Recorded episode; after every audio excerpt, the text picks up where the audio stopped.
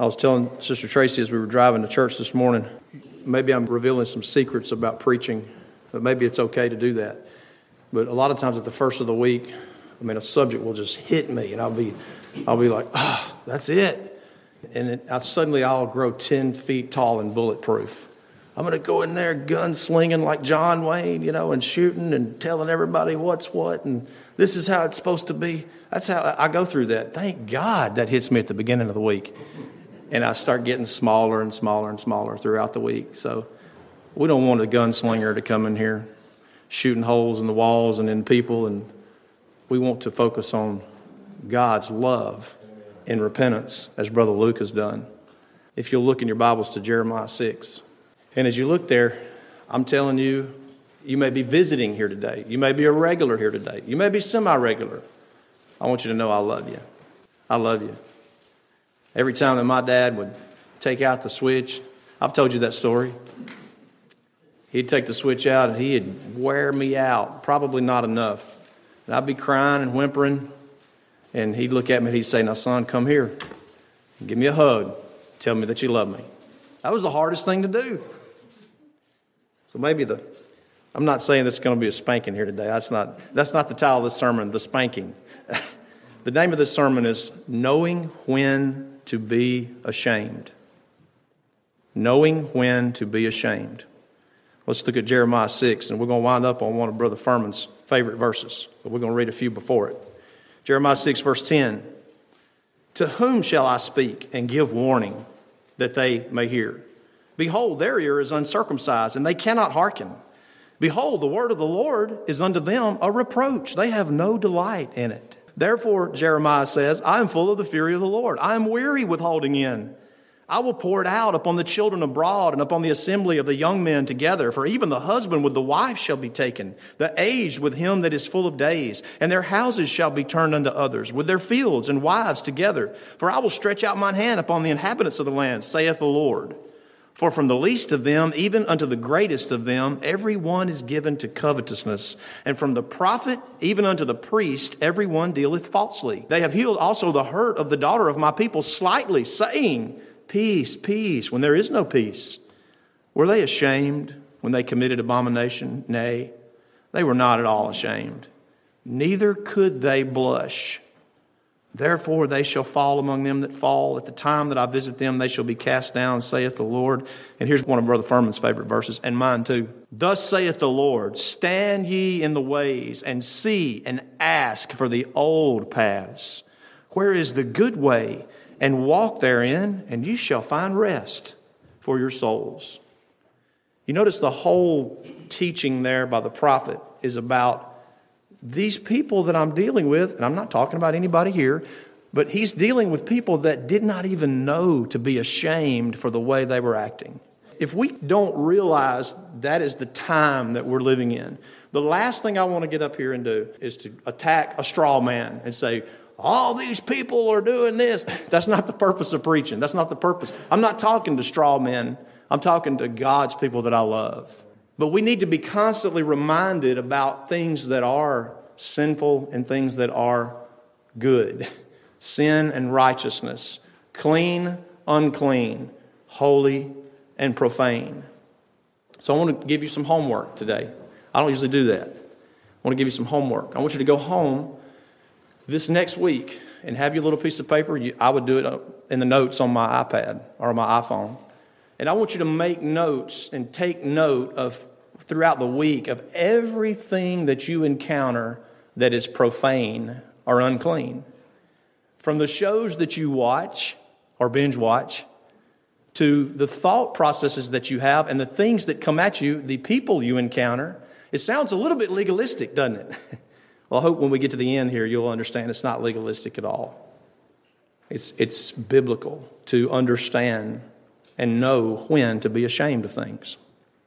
There's very little shame out in the world today. If you think about things that there is no shame attached to today as opposed to twenty years ago or thirty years ago, and that is not the standard. The time that is past is not the standard. The Word of God is the standard. So who defines what is holy and what is profane, what is clean and what is unclean? If we submit ourselves to the Word of God, it's a very easy answer. God defines that. Years and years ago, before my time, back in the days, maybe one hundred years ago, whenever juveniles would get in trouble. I've been prosecuting in juvenile court for close to twenty years. I requested that to try to help young people. And one hundred years ago or seventy-five years ago, there was no restriction in the community when it, someone was a juvenile, committed a crime or something. It was known, or it was even sometimes publicized. Some papers will publish, you know, who's been arrested or whatever. Well, it's against the law to do that now because it's a closed proceeding. If you come down to court and you want to go to court with me, it can't be on a day that we go to juvenile court because only court personnel are allowed in the court. But here's the point. There was a time that regardless of your age, the stigma of doing wrong was something that brought shame. Now, I get it. We're protecting the juvenile's identity. I'm not advocating to remove what we do. I'm just saying there's less stigma associated with committing a crime, especially if you're a juvenile, because it's kept secret. It's kept hidden. But there was a time whenever, you know, it was whether it was juvenile, adult, whatever, it was known, and there was a stigma with it. So who defines? Is it society? Is it politics? Lord help us. It can't be politics. It's so funny to think about the term politically correct, to think about something correct coming from an area of life that is so corrupt. It's almost a misnomer. It's almost humorous to think we're going to be politically correct whenever politics is so vitriolic. See?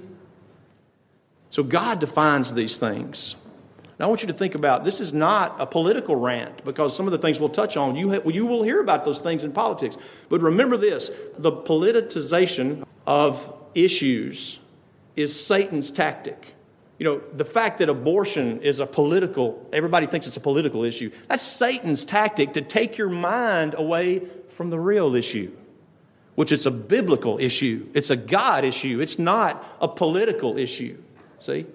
So Satan, when you hear those issues being politicized, Satan has hijacked the conversation, the argument, and brought it over into a different arena. So we'll separate those things in our mind. We can't allow that to happen as children of God. For years, and th- here's another point, another example. For years, I've counseled husbands and wives. If there was issues, they might come to see me and say, hey, what about... As a matter of fact, I haven't. We, we don't do divorces at my law office. And I've had on many occasions a husband or a wife come in and say, hey, I need you to do me a divorce. I'm like, I'm sorry, we don't do them, but I'll be happy to counsel you for free. And there's been occasions whenever we've been blessed to save marriages that way. Uh, the person comes there for a divorce. They wind up leaving with an appointment with Brother Tim for counseling. But here's how I have been able to make headway in terrible circumstances with husbands and wives. I said, okay, you got your position, and wife's got her position, husband's got her position, his position. Well, this day and time, you never know. So you got your issue. He's got his issue. Let's lay those down and let's bring our issues before the Word of God. See what the Word of God says about your issue. You may lose some steam on some of your issues. So the Word of God is that which defines what is right and what is wrong. Now, Jeremiah and Ezekiel, were they were contemporaries. A lot of the same things that they were experiencing in society and the culture and so forth, they were preaching about some of the similar things. So you'll find a lot of similarities in Ezekiel and in Jeremiah. Ezekiel was a prisoner down at the River Kebar who'd been taken captive and taken away a thousand miles away from the promised land, from Israel over to Babylon. And Jeremiah, as we read this morning, he was preaching prior to that captivity. This was before they had gone into captivity and the nation had been wiped out by Nebuchadnezzar. But they had very similar issues. If you can read along with me in Ezekiel twenty-two, verse twenty-four, listen to what God says to the prophet. Son of man, say unto her, thou art the land that is not cleansed. We're talking about clean versus unclean, holy versus profane. Nor rained upon in the day of indignation. Ezekiel twenty-two, verse twenty-four. Now we're on twenty-five. There is a conspiracy of her prophets in the midst thereof, like a roaring lion ravening the prey. Watch what they've done. They have devoured souls. They have taken the treasure and precious things. They have made her many widows in the midst thereof. That's so sad. Her priests have violated my law and have profaned mine holy things. They have put no difference between the holy and profane, neither have they showed difference between the unclean and the clean, and they have hid their eyes from my Sabbaths, and I am profaned among them.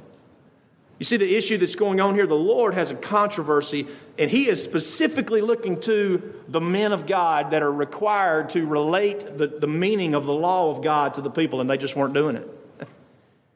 the priests back in those days. Back in those days, it was the priests, the Levitical line that handled the, the sacrifices and so forth, and then there were the prophets. Some of the prophets occasionally were Levites, but many times you'll find the prophets were other uh, of the other tribes. But today we would say the preacher. Back then they said the priests and the prophets. And the Lord has a controversy here with the priests and with the prophet. He said they are profaning my Sabbath. They are bringing, to profane means to dirty something or to pollute it. And so they're bringing it down to a lower level than it should be. Now, I want you to think about this. You've heard the old saying, you know, where you say, well, ignorance is bliss. That's not in the Bible, but the meanings of it can certainly be found in the Bible. There are some times in the Bible where you find people that were completely ignorant of what was right and what was wrong. And did you know that God holds that person in many ways less accountable than he does a person who's been instructed and should know or does know the difference between right or wrong? You know, he says that in the Scripture. Jesus said that himself. You know, if you've been instructed, of whom much is given, much is required. So you, some of you may say, well, you know, if it's going to be that much, I've got to Uh, be concerned with as an old Baptist, maybe I better not be one. I hope you don't feel that way, because we're not talking about what I feel like is right and what I feel like is wrong. We're talking about the glory of God. That's my only concern. If we step on toes or get to the heart, we're, we're just concerned with the glory of God.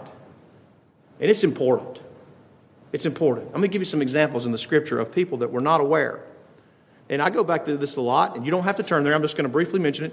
Genesis thirty-four is a prime example of a young man who was the best of that culture, the best of that nation, and he was a rapist. It says in Genesis thirty-four that Dinah, the daughter of Jacob, went out to see the daughters of the land. And I don't have time to go into the ins and outs of how those cultures function, but there was a very, there were several, but there was There are some very glaring reasons why the Lord wanted those cultures and those nations wiped out so he could start over in the promised land. For one thing, women in those cultures were considered property. They were just considered property. If you had a wife, she was your property. Now that, that really flies in the face of women's lib today, doesn't it? So in these cultures, a woman or a young girl could go out in the street by herself and be walking down the street by herself or with a group of young women, and a young man set his eye upon her and just take her and violate her. There was no crime.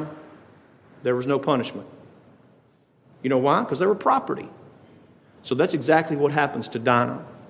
You've heard a prince and a princess story. Well, this is the, the prince and the princess story gone wrong. So the best of the land, it says that in Genesis thirty-four, it says that this young man who violated her was the best that they had. Brothers and sisters, I don't know if you've looked around you lately, and I'm not just picking on the guys, but you could pick on the girls too. But we're we're in a society very much like that, where the best that there is to offer among the society, among the culture, are no better than this rapist. Now, this, this guy who was a rapist did not have a cell phone to look at different images and things on his phone. This could be a guy or a girl nowadays. It doesn't matter anymore. He did not have the images to look on his cell phone. He could just see those images in person and in living color, as they say. So nowadays, it is no different, as Brother Luke has already shared. The pornography and the things out that you say, well, as long as I look but don't touch, then that person has not read Matthew five. Because Jesus dispels all ideas of look but don't touch, and it's okay. To think about those things and to view those things is destructive and sinful and profane in the eyes of God. So here's a young man who violates the sanctity and the purity of this young woman on a whim. I like her. She's nice looking. And, of course, you know what happens there. Uh, a legalist would come along and say, oh, boy, those brothers did the right thing. They wiped out a whole nation. Well, that's what a legalist would say. It was a great reproach. You know, you ever heard two wrongs don't make a right? Well, the wrong that the young man did to Dinah paled in comparison to what the brothers, her brothers, did to that nation and destroyed them. They lied and they tricked them. There were ways to remedy this. My goodness, Jacob was the friend of God. He could have looked to God and said, Lord, remedy this. He would have remedied it. So the point is this. That young man had no concept of what was right or wrong. And young women, young men, I'm telling you, I'm warning you.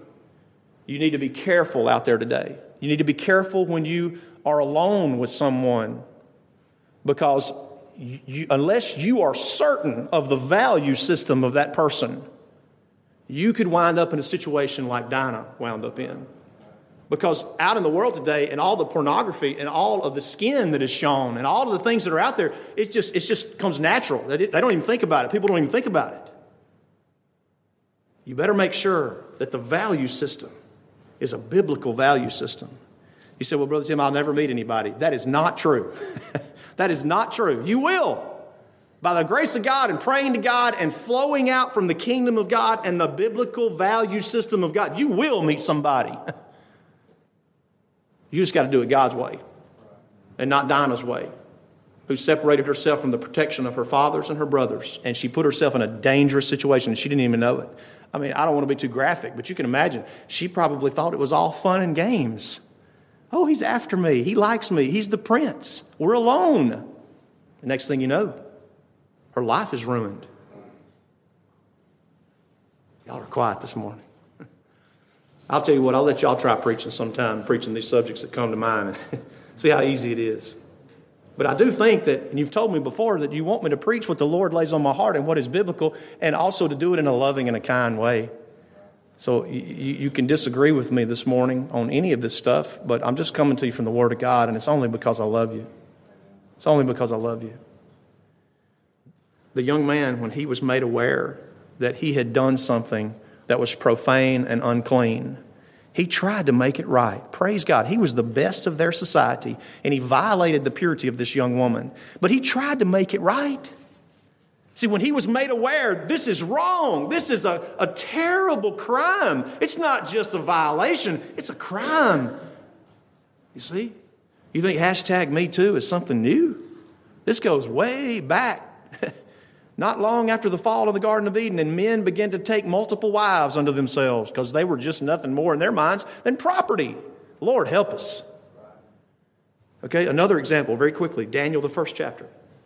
You got all of these people that were taken captive, not just from Israel, but from other countries. And they come together there, and there's three young men. There's really four, Daniel, and then three other young men, Shadrach, Meshach, and Abednego. And I'm just going to give you the highlights. You know, these are the best of the society. These are the best of Israel. And so they pick out the best, the nicest looking, the smartest. I don't know if they gave them an aptitude test or what, but they said, these folks, we're going to, these young people, sixteen, seventeen, eighteen years old, we're going to corral them over here, and we're going to, they're smart, and they're going to be able to learn Chaldean. They're going to be able to be immersed in the culture of the Babylons, which was horrible. It was a child sacrificing, child murdering culture.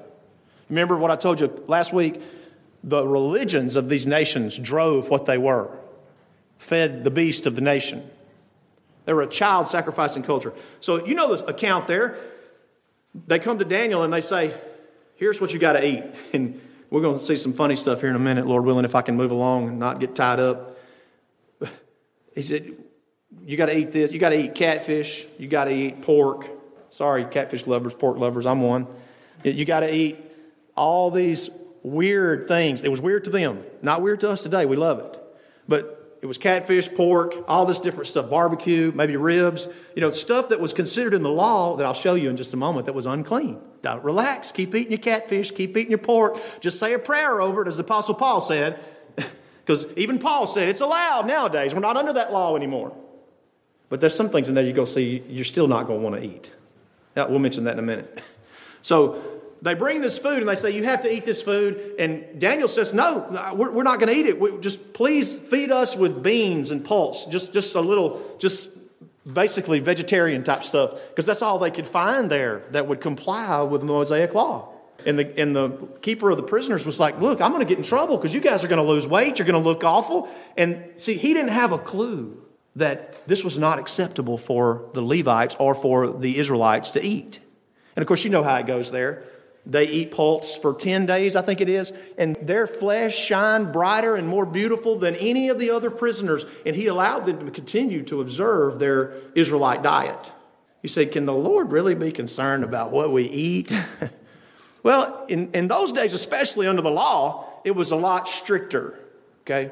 Which was all pointing to Jesus, by the way. But anyway, look at Jeremiah twenty-three as we continue this thought about what the problem was. Jeremiah twenty-three, and look at nine.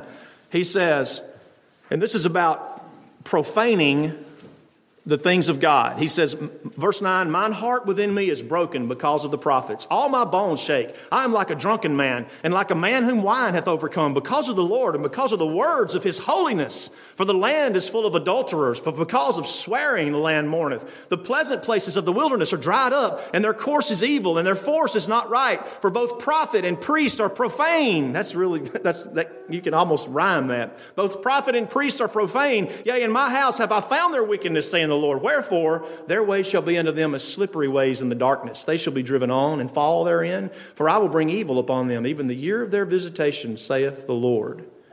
You see, God's charge against the priests was they're they're not making, they're not telling the people this is right and this is wrong. And if you've never stood in front of people who had all of these different things going on, maybe good, and all these different things going on, maybe bad, it's, it can be unnerving to stand before people and say, okay, this is wrong. And this is right. Some people can get mad. Well, if, if anybody were to get mad at me or upset at me, when I've already told you that I love you, if they were to get mad or upset at me, then I'm in good company, because they got really mad at Jeremiah and they got really mad at Ezekiel for these things. And I am not, no, I am nowhere near their class, that's for sure. I'm not a prophet. But notice back in Ezekiel twenty-two, the charge was that the priests have profaned my holy things. They put no difference between the holy and the profane, and they show no difference between the clean and the unclean. And they also hid their eyes from my Sabbath. The Sabbath back in those days was Saturday, and that was the day of rest. That was the day that was to be ascribed and completely given to the Lord. Now, Ezekiel twenty-three in verse thirty-seven through thirty-nine is very sad. Listen to what it says there as we just lay the groundwork of what was going on. Ezekiel twenty-three and verse thirty-seven. Y'all forgive me, I'm still turning in my new Bible here. He says, they have committed adultery, and blood is in their hands. And with their idols they have committed adultery, and also caused their sons, whom they bear unto me, to pass for them through the fire to devour them. That was the Old Testament form of abortion. I've described that to you a few weeks ago, how they would murder their children after they were born for the sake of their false god. Moreover, this they have done unto me. They have defiled my sanctuary in the same day, and have profaned my Sabbaths. For, watch this now. For when they had slain their children to their idols, then they came the same day into my sanctuary to profane it. And lo, thus have they done in the midst of mine house. You see what these people were doing? They were categorizing their lives. And they were saying, well, it's okay for me to do this. Nobody sees me doing this. Or it's okay for me to watch this or to think this. Because nobody sees this, and then I can still go to the temple of God. You know, I can sacrifice my child in the flames of Molech, and I can still show up in the temple and say, me and God, you know, we're just like that. And God said, that is profane. That is unclean. Now, where does this come from? Look at Leviticus ten, and we'll show you where some of this comes from. Leviticus can be a kind of a boring book unless you know what's going on in Leviticus, and it's all about the Levites, the law, and what's right, what's wrong, what's holy, what's not holy. And look at Leviticus ten, and we're going to pick up verse nine, and this is talking to the priests. He says, do not drink wine or strong drink, thou nor thy sons with thee, when you go into the tabernacle of the congregation, lest ye die. That's very clear. It shall be a statute forever through your generations, and that ye may put difference between holy and unholy, and between clean and unclean, and that ye may teach the children of Israel all the statutes which the Lord has spoken unto them by the hands of Moses. Now, look in Leviticus, the eighteenth chapter. We'll just touch on this very quickly, because this is not, as I've said many times, this is not a political issue, but I want you to see what God says. Leviticus eighteen and twenty-one, he says, thou shalt not let any of thy seed pass through the fire to Molech. That's abortion in the Old Testament.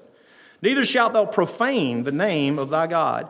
I am the Lord. The word profane right there, as I said, it means to dissolve or to wound or to pollute or to devalue from a high place to a lower place.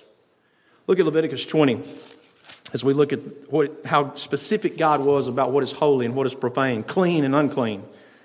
What we ought to be ashamed of and what we ought not to be ashamed of. And the Lord spake unto Moses, saying, Again, thou shalt say to the children of Israel, Whosoever he be of the children of Israel, or of the strangers that sojourn in Israel, that giveth any of his seed unto Molech, it's the same subject again, he shall surely be put to death. The people of the land shall stone him with stones, and I will set my face against that man, and will cut him off from among his people, because he hath given of his seed unto Molech, to defile my sanctuary, and to profane my holy name. You see the subject there? Now, look once again back to Leviticus eleven. And some of this is a little bit humorous. And we need some humor this morning, because maybe I am being too John Wayne-ish this morning. But Leviticus eleven. And look at the last verse in the chapter, verse forty-seven, so you'll know the setting.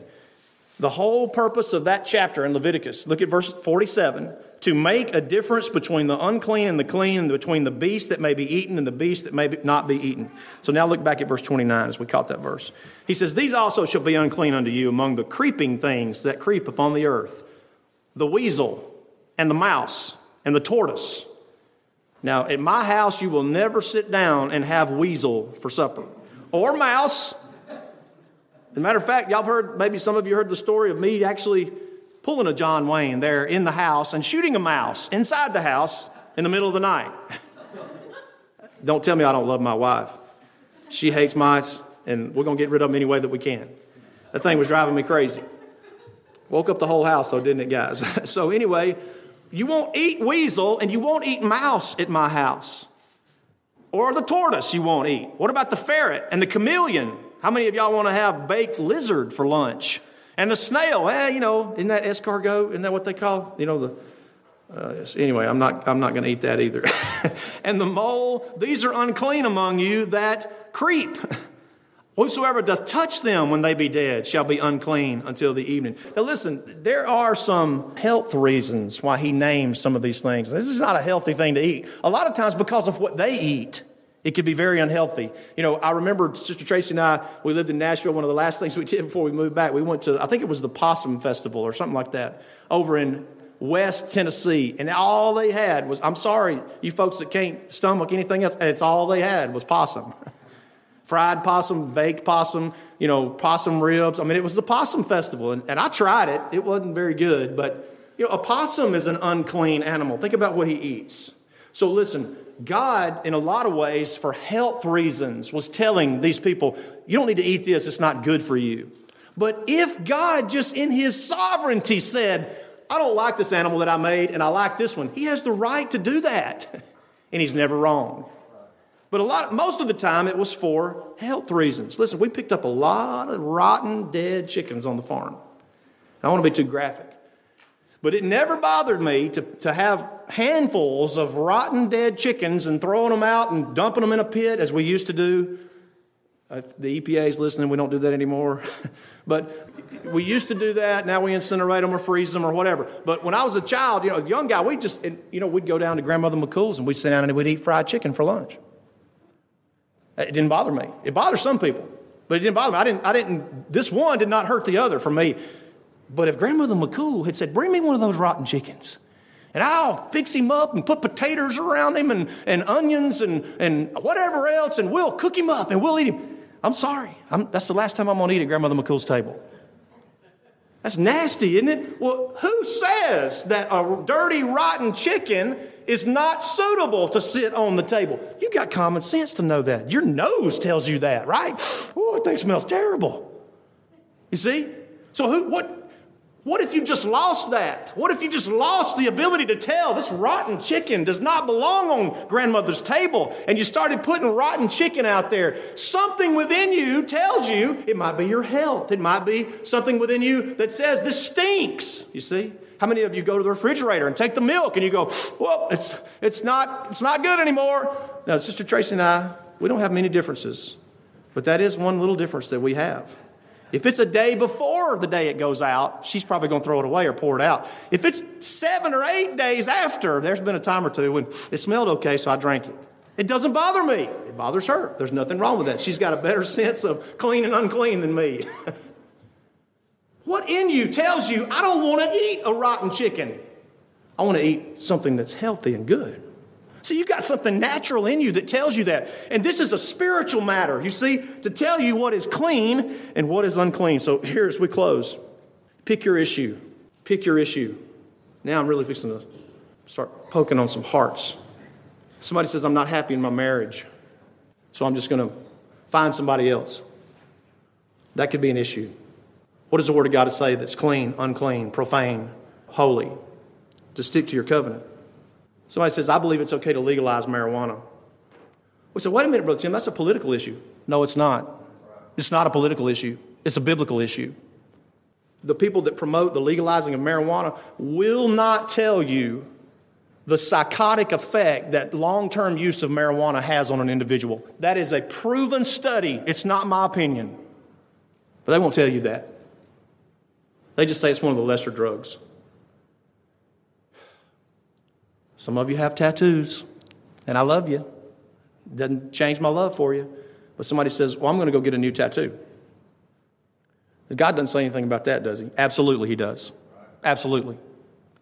You've got to have the courage to ask that question and go to the Word of God and see what it says. It clearly says that. I've had people say, well, yeah, but you know, the New Testament, everything was off. That's not what Jesus said. Jesus took it to a higher level. Jesus said to look upon a woman and, and lust in your heart, or to look upon a man and lust in your heart is committing adultery in your heart. If you extrapolate that into the things that you see around you, that's overwhelming. You may not be able to take a step in life without thinking, I'm sinning, I'm sinning, I'm sinning. Have you ever been there? I've been there many times. I'm like, I can't even take a step. And you know what I do? I come back to the altar of grace and mercy, and I say, God, help me. I need your grace. What about what you wear? I'm going to show up next Sunday in my Speedo and preach to you. Why are you laughing? If that's my reality, why can't I do that? If it's okay for me in my mind to preach in a Speedo, why are you laughing at me? Why do I not show up and preach to you in a Speedo? It's because there's a standard in my mind of what God says I should wear and I should not wear. Young ladies, are you listening to that? It's not about, oh, well, look at what so-and-so's wearing. Dinah said the same thing. Oh, the girls are having so much fun. I'm going to go hang out with them. And her life was ruined forever. See, it's not an issue. I'm just an old fogey, and I think you should cover up. And that's not the issue. The issue is what the Word of God says. The issue is tempting other men and young men because a person shows too much flesh. You see, that's the issue. So it's not old fogey. It's old Ancient of Days is what it is. When you start asking God whether or not I should do these things. Somebody says, well, I think we'll just live together before marriage. We'll try it out. Ask God that question before you do that, because the Lord says it won't work out if you do that. Now, some of you are sitting there thinking, oh, yeah, Brother Tim's hit all my issues. He's on my side. What about interracial marriage? You say, well, Brother Tim's on our side on that one. I'm on God's side. And there's absolutely nothing in God's Word that says there can be no interracial marriage. The Word of God does say, however, that there is a strict prohibition on intercultural marriage. It's not interracial. By the way, there's only one race, and it comes from Adam. We're of one blood. That's a misnomer even. So have I sufficiently stepped on enough toe? This is a toe-stepping message this morning. What about your favorite T V show? Many of you, I know, and I did a time or two, watched The Duggers. You know, nineteen and counting or whatever. And nothing grieves my heart more than to turn on the T V or see something flash across my news. Talks about the, the just the fall of that family. And, you know, back whenever it was first on, in my mind, I would have sounded like a meanie. Don't say that, Brother Tim. You're being mean-spirited. We're glad something good like that is on. And I want something good to be on too. But in my mind, I said, trouble's coming. Trouble's coming. And look at it today. It's a joke. If you ever get in your mind and think, well, you know, maybe we could get a YouTube channel. Or maybe I could put my family out there and prostitute my family in front of a wicked nation. Come talk to me first. Sister Abigail was telling me, she said, Daddy, I want you to look at this YouTube channel or something. This young lady and this young family, nice-looking young man, nice-looking young woman, and they're living out in the woods. And they don't have any electricity. They don't have this. They don't have that. I still wonder where they're charging their phone at, though. Because everything they do is on the phone, and you see it. Here they are again. It looks wonderful. You know, they're eating bark off the tree, and they're, you know, they're baking pine straw, and they're doing all this stuff. And it, oh, I wish I could be that way. And all they're doing is vying for a YouTube channel. That's all they're looking for. Prostituting their family. You know, heard the old saying, the devil's in the details. You better be careful. If you can go through this life and pass out of this world never having been in the limelight like that and been destroyed by popularity, then you're going to pass off the, in life as ninety-nine point nine nine nine nine percent of society has and God's people have. But you'll be special to the people around you as you are special to me. Lay down your issue before the Word of God. What are you going to come up with?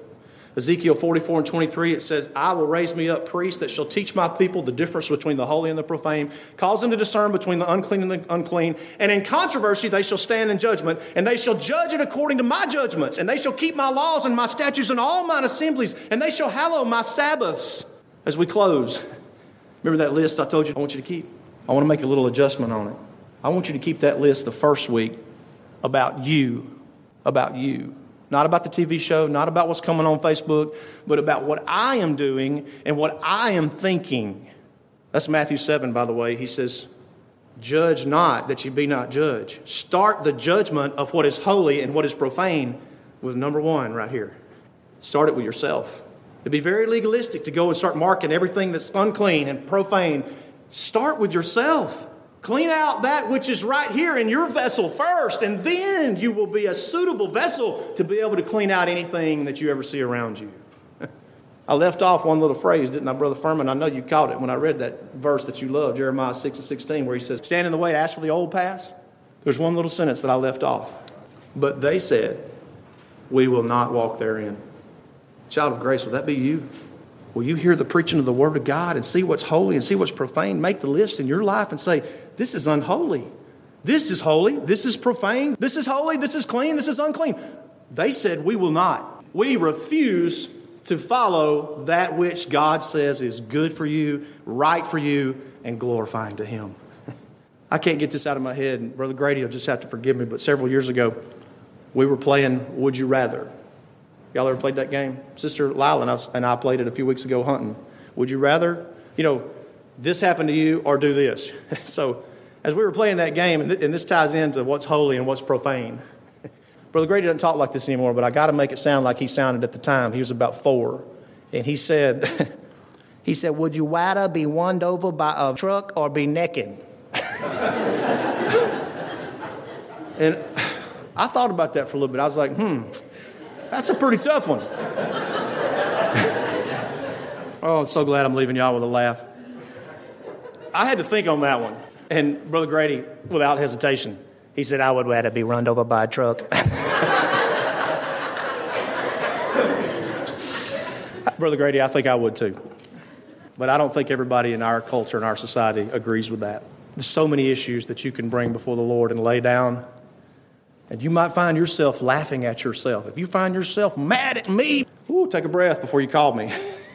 And look in the mirror. So why am I angry? Why am I mad? Maybe I need to be run over by a truck.